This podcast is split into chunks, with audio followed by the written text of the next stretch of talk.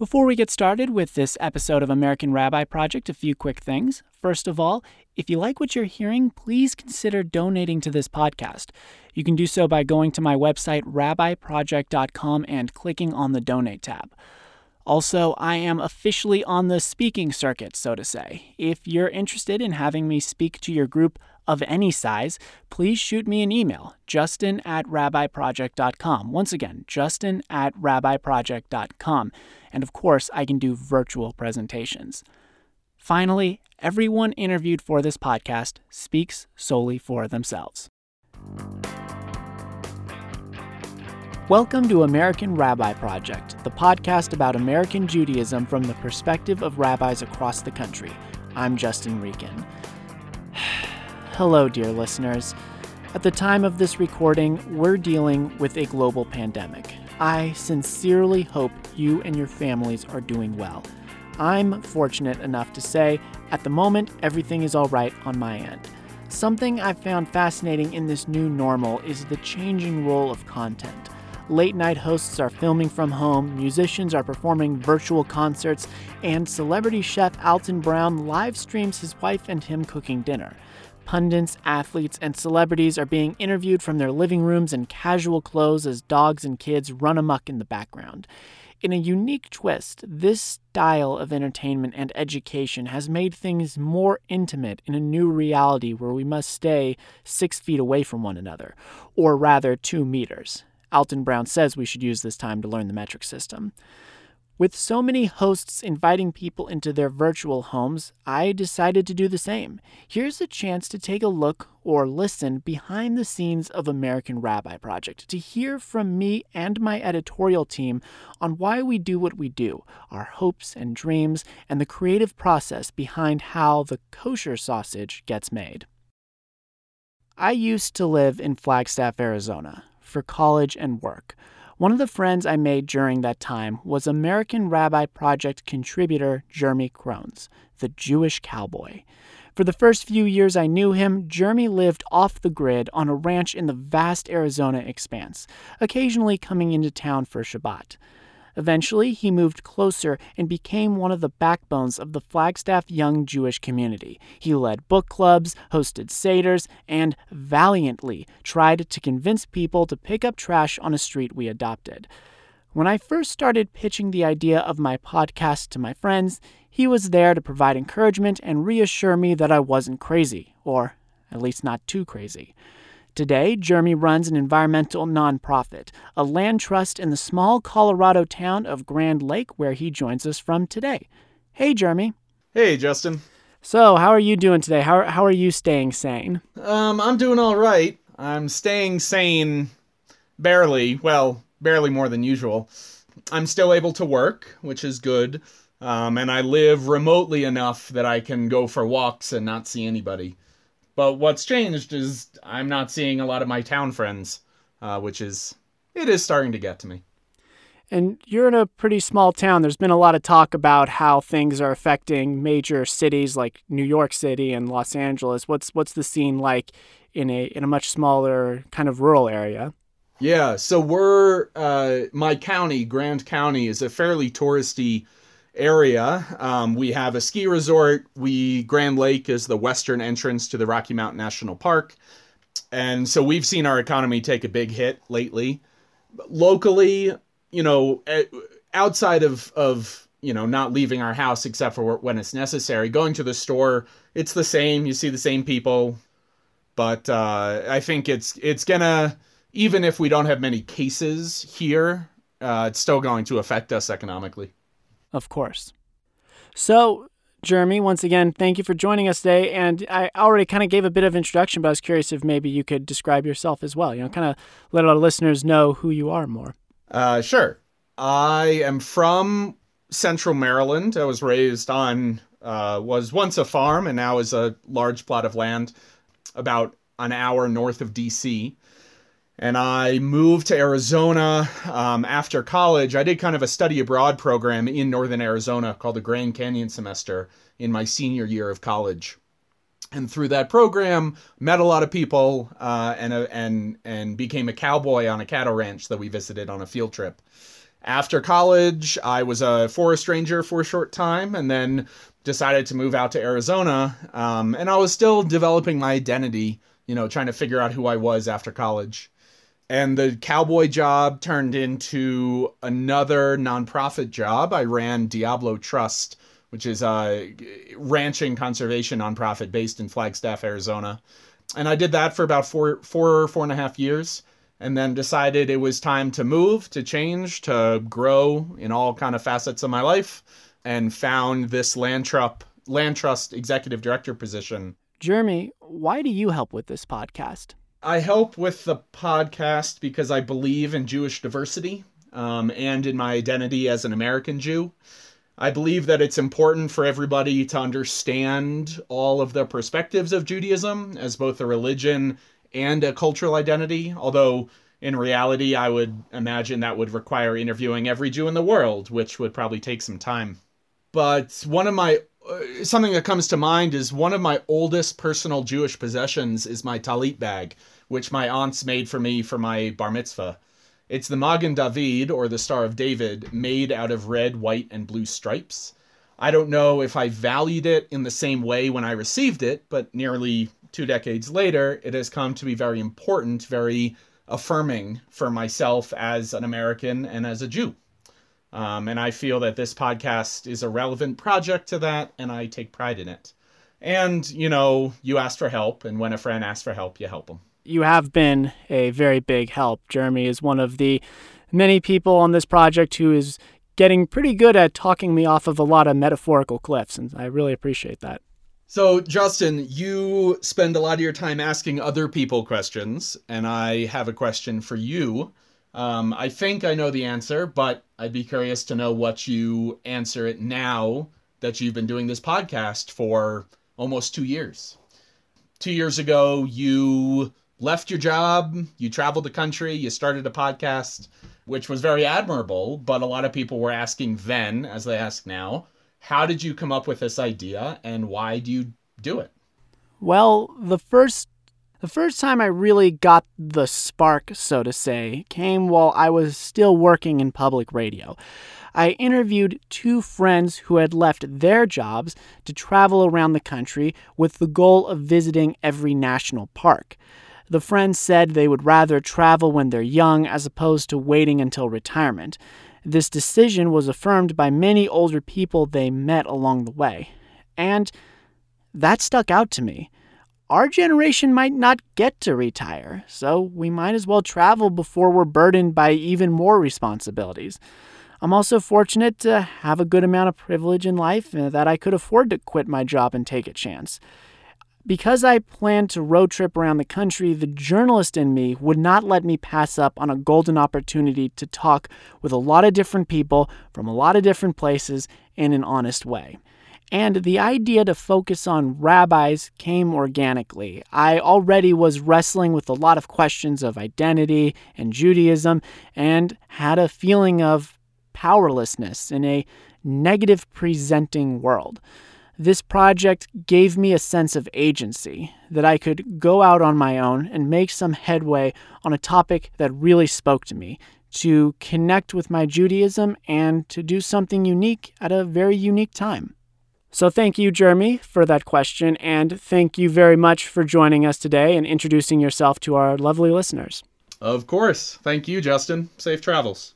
Yeah, and stay indoors. We now leave the mountains of Colorado and head for the mountains of Colorado, specifically Durango. It was the first stop on my road trip and the town where American Rabbi Project contributor Sarit Dan Rathbone lives. Back in high school, Sarit and I were cast as the same character in a school play. We bonded over the theater lifestyle and the intense study of our shared characters' eight lines. From then on, we've been very dear friends despite residing in separate states for the last decade. She's lived in New York City and Los Angeles while working in the entertainment industry, but has since traded in skyscrapers and film sets to live life on her terms in the Southwest. Seeing as Sarit has been a source of no nonsense support for every challenge in my life, it was only natural for her to be on the team. And now, whenever she wants to drive a point home when giving me life advice, she prefaces it by saying, As your editor. Hey, Sarit. Hey, Justin. Thanks for having me today. How are you doing today? How are you staying sane? I am doing well, relatively speaking. When this first started, and I still managed to work at my local library as a material handler, when people asked me how I was, I would go, you know. Um, and I realized that that wasn't quite an adequate answer, even though everyone knew what that meant. So, relatively speaking, I am well. Thank you. Glad to hear that. Just in general, what's it like in Durango right now? What's what's going on? It's much quieter than usual. On my essential errands, I noticed that our downtown main strip has quite a few for lease signs in the windows where there were previously businesses, not even, you know, last month. And um, it's different. I'm sure it's a reflection of what things must be like everywhere right now. It's it's very different, but it helps to have things um, like the American Rabbi Project to keep me going, to stay in contact with my friends and my family, I had a little Shabbat with my mother and my grandparents over FaceTime and my brother in Utah. And that was really special. I also have these days um, no less than two challahs in the house. It's a comfort food. Yeah, tell me about it. And in a weird way, I too seem like I've almost been having more Shabbats now that I can't go anywhere than when I could. Yes, that is definitely a thing. I purchased a yahrzeit candle um, for those affected by coronavirus and also for my own family uh, for upcoming Passover. So, Sarit, I've already given a bit of an introduction, but I was curious if you can kind of introduce yourself as well, kind of say hello to my listeners. Hi, everyone. My name is Sarit Dan Rathbone. I have lived in California for the majority of my life. I moved to New York in 2015 to pursue television and then moved back to Los Angeles in 2017 to pursue scripted development. And about a year after that, I moved to Durango to pursue other things. and that's been my journey thus far. I'm in the process of opening a jewelry company with um, all jewelry designed and made by me. Sarit, a question that I've been asking everyone on my team is actually a question you suggested I ask everyone on my team, which is why do you choose to help with American Rabbi Project? I chose to help with American Rabbi Project immediately because it was your project and because I'm very good at giving constructive criticism. uh, but I think it was it was if not the first episode, the second episode where um, essentially uh, I think it was one of the first times that I had heard an opinion from a rabbi that I didn't agree with on the podcast, and you introduced the concept of having Jews that you don't agree with in such an agreeable way that I su- I was surprised by you know myself and by you and your ability to really transgress differences within um, one religion such that I feel more open towards all Judaism. Whereas maybe to hear about some rabbis think about my rights as a woman and my rights as someone in an interfaith relationship are less than, but that's really not the case always. I mean, you also do a spectacular job of speaking to people who are working from their heart, and that can lead you astray the general you sometimes that's just what the journey of life is but um you make bridges where there were none in this podcast and to be a part of that is a gift to be able to help make the essence of that into more than the sum of its parts is a gift because you have such a fabulous team um, helping you and you are able to really, I think, create something that has value for everyone, Jews and non Jews. Thank you. That means a lot. Justin, it's true that the rabbis you have had on your podcast are ones that were explicitly in your path. But on your first road trip, you had to carve that path to meet those rabbis. What was the selection process of finding and speaking with these rabbis? It's actually funny you uh, mentioned this because when I was, I remember I was part doing some of that process when I was hanging out with you and Mike in Durango. I, I was actually contacting the rabbi in Denver, Rabbi Solomon Grunwald, and we were walking around downtown. And I was constantly saying, "Oh, I need to take this call. I need to take this call." So I, I definitely remember that, and and it did. It's something that started with me looking up synagogues around an area I would be traveling through and then contacting rabbis. And I would try to balance it out so I got a decent spread of denominations and backgrounds. But for the most part, I'd go somewhere and look around. My search certainly wasn't thorough, and it took me a while before I realized there are more rabbis than just pulpit rabbis. I'm kind of embarrassed to admit that, but that was a thing. As I've mentioned before, West Virginia was the turning point for me. The original plan was to head back across the country from there, but I then decided to turn around and head south to collect interviews at some very historic synagogues in South Carolina and Georgia. Up until that point, I was traveling first and podcasting second. After West Virginia, I was podcasting first and traveling second. This also came at a time where our hometown, Sarit, our hometown was reeling from the borderline bar mass shooting and the Woolsey fire. Fully committing to the project and the mission really helped me power through that time. From then on, I got more intentional of where I was looking and what I wanted. I started looking beyond pulpit rabbis, although that's still a large part of those interviewed. Whenever I find a rabbi, I look for a hook, something fascinating about them that can make an episode stand out. For example, Rabbi Sam Spector in Utah is part of a multi denominational congregation. Rabbi Albert Gabbai in Philadelphia fled Egypt as a kid. Rabbi Gil Steinlauf held the pulpit at a prestigious Washington, D.C. synagogue and came out as gay to his congregants.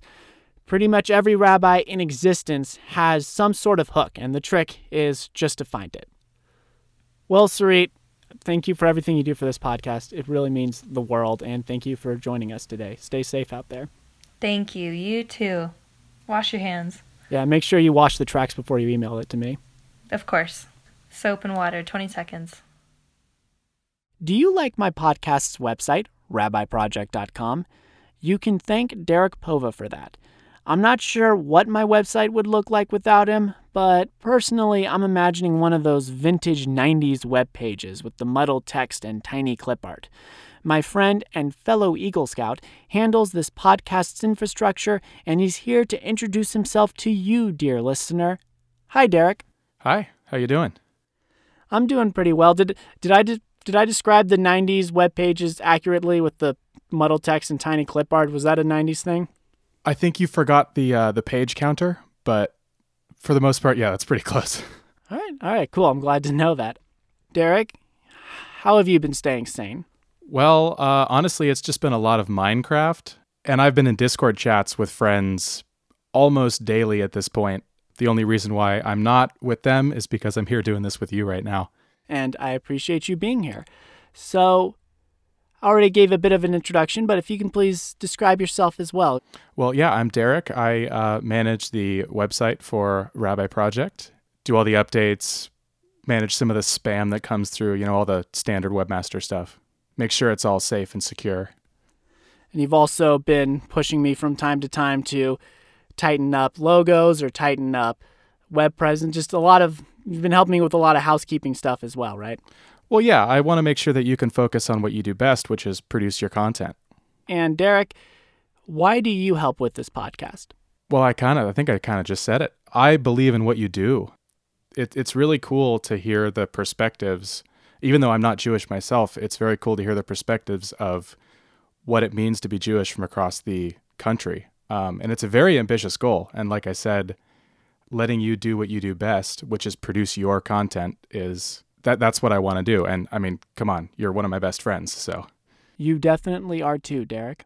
so yeah, I'm I'm curious to know um, what your creative process looks like because as you know, what I do is kind of behind the scenes, and we don't really talk much about what that looks like. The process, the process. Uh, the short answer is pain. There is a longer answer.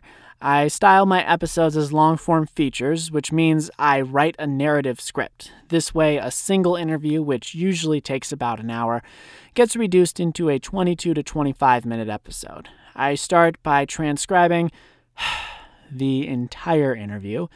It's an arduous process, but I will always choose to do this manually as opposed to outsourcing it to some magical software or a minion slash intern. Doing it on your own is a great way to get intimate with the tape and figure out what you want to use and how you want the episode to flow. After transcription, I move on to the absolute hardest part writing the damn script. I like to joke my writing process is banging my head against a desk for three days, but that's really how it feels. After some time and some pain, I look up and there's a script in front of me. The most annoying part of the writing process is the sporadic nature of it. It's hard to schedule. I know how long it takes to transcribe. I know how long it takes to voice scripts and produce, but I've had whole days where I sit at my desk and write barely anything. And I've had nights where I've written half a script during an hour long sugar fueled frenzy.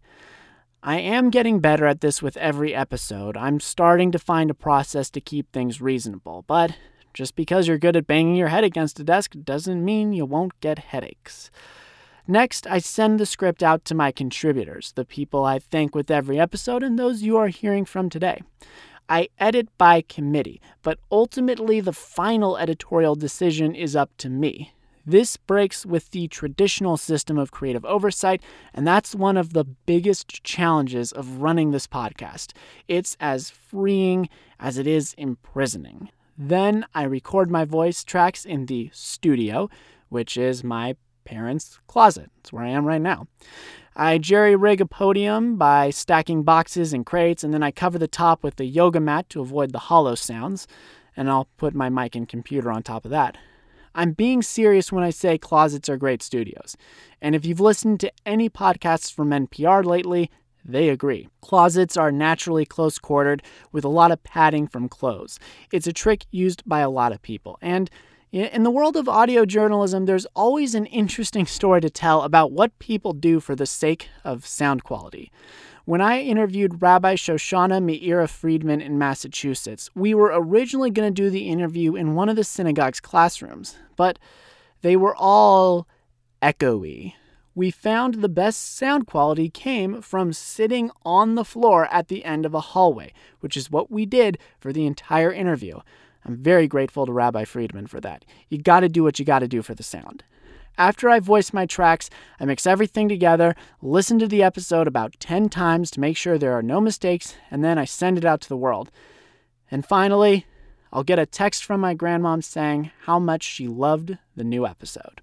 That's quite the process.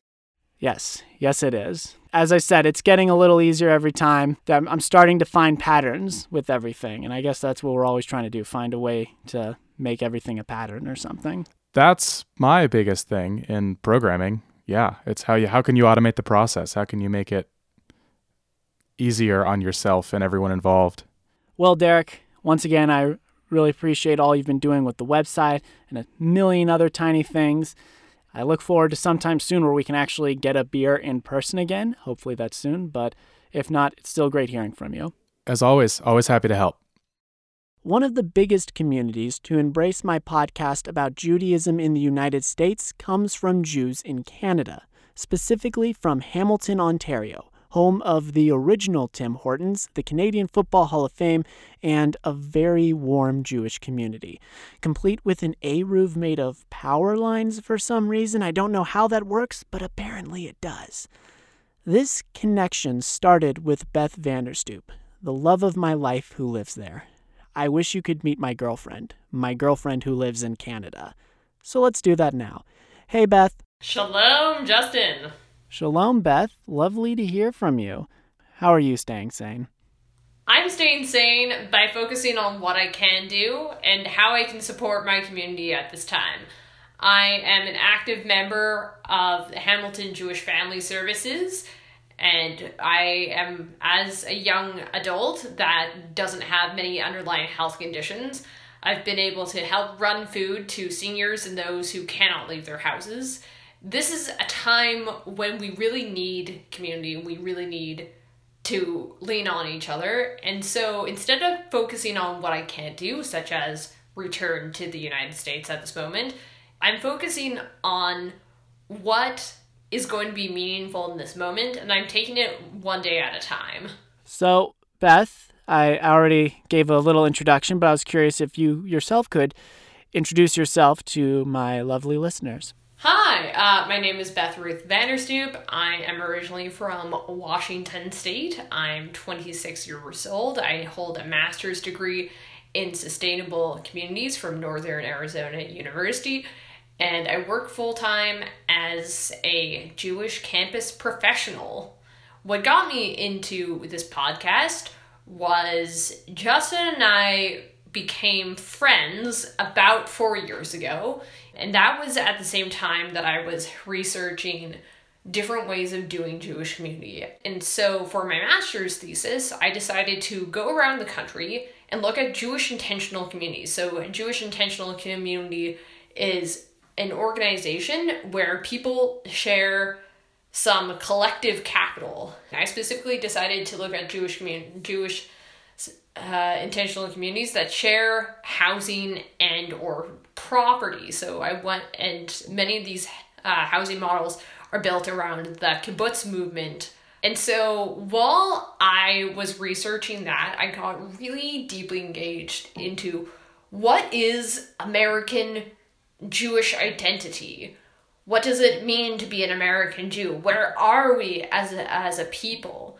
How do these different waves of immigration impact how we see the world?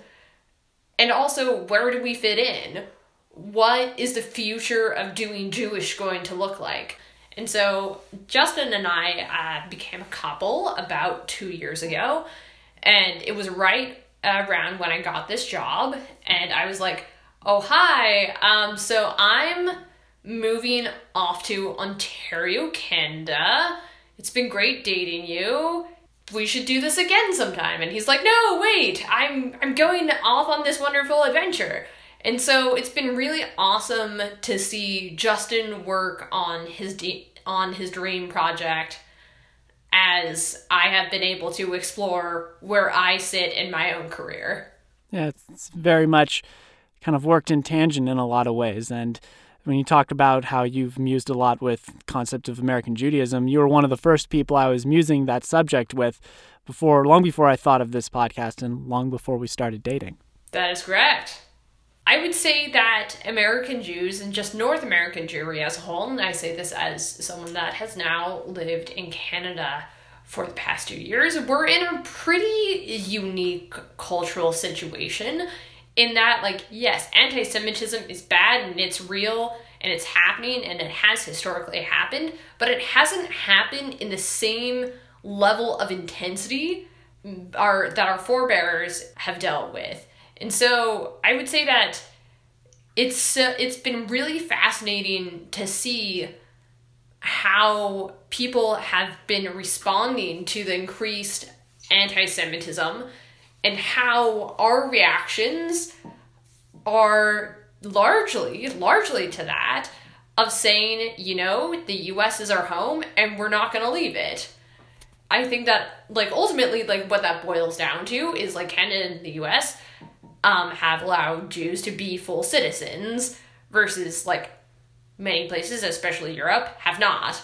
And so it's been really fascinating to see how we are both literally and emotionally barricading our communities with support structures to say this is your home. You have a right to be here. And i think that is incredibly awesome and that is incredibly inspiring. I agree. So justin i've got a question for you. What is the plan for the future of the american rabbi project it seems around the world plans are being tweaked right now, just regardless of what they are. Just no plan is safe. And uh, that is also the case for my project as well. I was planning to take this podcast on the speaking circuit, so to say. I was about to host an event and even get to moderate a panel of rabbis, and then it was canceled due to the coronavirus, and rightfully so.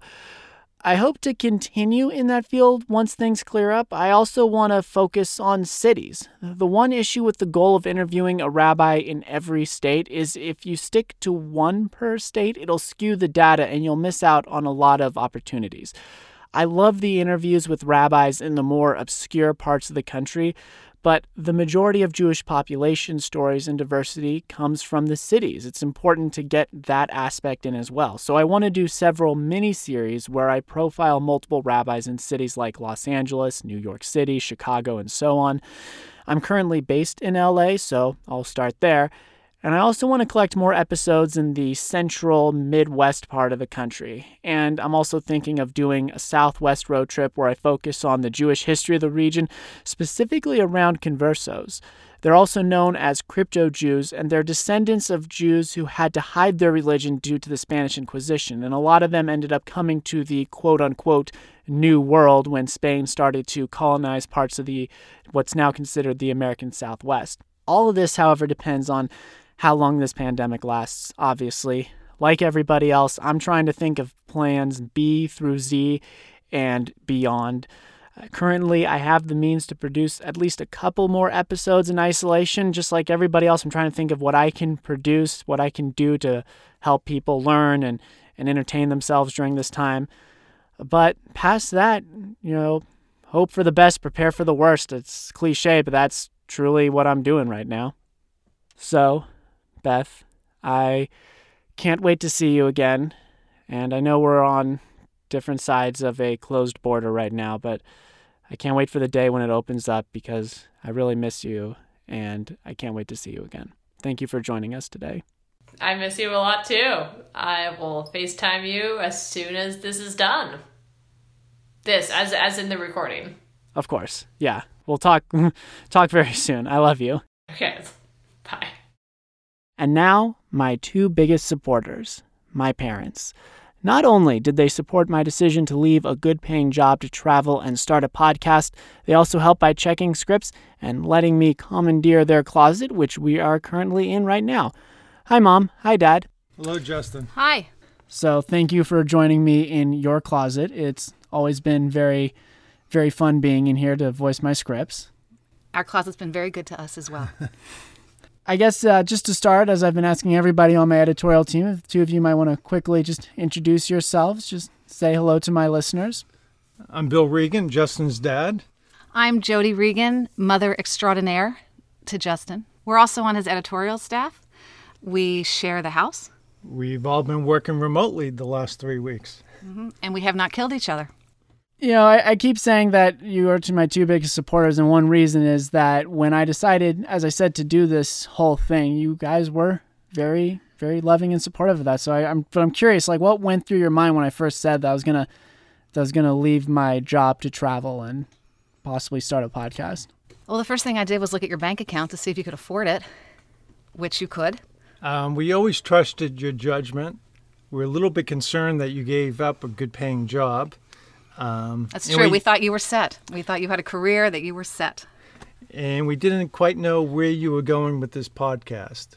But as we talked to you on your road trip, we found out you were interviewing a lot of rabbis throughout the country, and it started to become clear to us that you really wanted to do this, that this was a passion of yours, and we had confidence in you that if anyone could make this work, you could. Well, and also you had a plan you definitely had laid out a plan that you were sticking to. It was coming to life. And once we started hearing the episodes, we now can't imagine you not doing it. And we, we want you to continue with. It's such an excellent project. Thank you. You also assist with the scripts. Why do you choose to help with this podcast? Um, we want to see you succeed. And we both have experience in management. And when you're in the weeds, you can't see all the problems. So you do. Everyone needs someone to review their work and give pointers. You're not very strong with punctuation, and that's really been the only thing that I've um, been checking because the words have been terrific, have been clear. But of course, it's so much better when we actually hear it than when we read it on the script. But commas, semicolons, periods are not really things that you're that well acquainted with. That's why I decided to go into the world of radio because be... Were you expecting your mother to be so honest on the radio? I, I was hoping. I was hoping. I think I think people will get a kick out of this. You said we're all working remotely. Mom, Passover plans are changing. Dad, Easter plans are changing. How are we going to make this work? Well, actually, I, I'm a planner. So when we first were put under house arrest, I, I mean stay at home orders, uh, I knew we were going to be doing Passover remotely. And I knew right away we were going to be doing it with the computer. We haven't seen my parents and my brother since this whole thing started. So we will get them on FaceTime or however we can do it. And they're going to have their own meal prepared. We're going to have our own meal prepared. I'm going to pick up copies of the Haggadah, which they're going to leave at their front door. I'm sure they have been sprayed before I pick them up. So we'll be working from the same script. Um, and we'll have uh, they'll have us on their computer, and we'll have and we'll still do it. I'm looking forward to it. I think it'll be kind of cool to to use the technology that everybody's using nowadays to see how we can adapt it for Passover. For Easter, um, coming from a larger family, we will probably try to do something like that. I don't know if we'll be as successful because of the large number of siblings that I have, but there'll be some kind of uh, communicating through the cell phone or the laptop. Beth will be with us on, on the computer as well. I don't want to forget Beth. That's true. Yes, my girlfriend, who we met previously, will be joining us remotely for the Seder. Mom and Dad, thank you for stopping by the closet again. I, it was just, I wanted to make sure that I talked to everybody, and it was really important that I talked to you guys as well because a lot of who I am is because of you and how you raised me and it really means a lot. So thank you guys so much. You're welcome. We love you, and um, we can't take credit for how you all how all of you turned out. I mean, a lot of it. You're a good young man. You've you've got good values, and we can't take credit for all of it. We'll take credit for most of it, but not for all of it. You're a good kid, good young man. We'll see you at dinner, Justin. I also want to give a shout out to American Rabbi Project contributor Dylan Abrams. He's the twin brother of one of my best friends from college. We personally bond over both of us being journalists, and when you're in a stressful line of work like that, it's good to have a colleague to vent to. He's also a part of my team, a dedicated Hebrew school teacher, and a newly minted husband. Unfortunately, Dylan is unable to introduce himself in person today. Because as a journalist for a major news agency in Phoenix, he's on the front lines of this crisis and carrying out the essential service of bringing people the facts. Dylan, Thank you for all you do. And thank you to all the journalists who are covering this issue, including my former teammates at the KNAU newsroom. It's a tough job, but they're tough people. As I said earlier, I felt with quarantine orders in place, this was a great time to do an episode like this. And it's been tough. My girlfriend is on the other side of a continent and a border. It's unclear when we'll see each other again. The same can be said for family members who are five minutes away from me. I've reached out to the rabbis I've interviewed, and no surprise, many of them are dealing with closed synagogues, canceled holiday events, and affected community members. This includes Rabbi Dovi Shapiro in Flagstaff, Arizona, the town I used to live in. He's also the rabbi for Chabad at NAU. A couple weeks ago, he officially closed his synagogue until further notice. In an email to congregants, he said something that really stuck out to me. I never imagined a time that we would have to voluntarily shut our doors, even temporarily. Many of our grandparents were born under communism, and their families went on self sacrifice to defy the Russian government's orders to close down every shul, gathering in defiance in homes or cellars to pray and study. You see, then shuls and Jewish institutions were being shut down due to hatred and anti Semitism, but today we are shutting down because of love for each other to save even one life. It really describes the nature of the situation we're in. We're being ordered to stay indoors and break our routines just when spring is arriving and with the Passover holiday. But staying home is the right thing to do. Over the last few weeks, I've seen officials from every level of government try to prevent the spread of the disease and soften the blow of a society wide shutdown. While that's critical, I also think in order to deal with this in the best possible way, it's going to take all of us. obviously by staying at home, but also by helping others, whether that's donating blood or donating money to charities or volunteering, checking in with loved ones, or a friend you haven't talked to in a while. There's quite a bit of positivity that can be done while staying two meters apart from people. Again, good time to learn the metric system. This episode of American Rabbi Project was written and produced by me, Justin Regan, with the help from the wonderful team you met today. Sarit Dan Rathbone, Derek Pova, Jeremy Crones, Beth Vanderstoop, Dylan Abrams, and my lovely parents. If you like what you're hearing, please consider donating to my project. You can do so by going to rabbiproject.com and clicking on the donate tab. My email is justin at rabbiproject.com. My Twitter handle is at rabbiproject. You can also find me at facebook.com slash rabbiproject. And yes, I am officially on Instagram. Look for American Rabbi Project. And until next time, shalom, stay safe, stay home.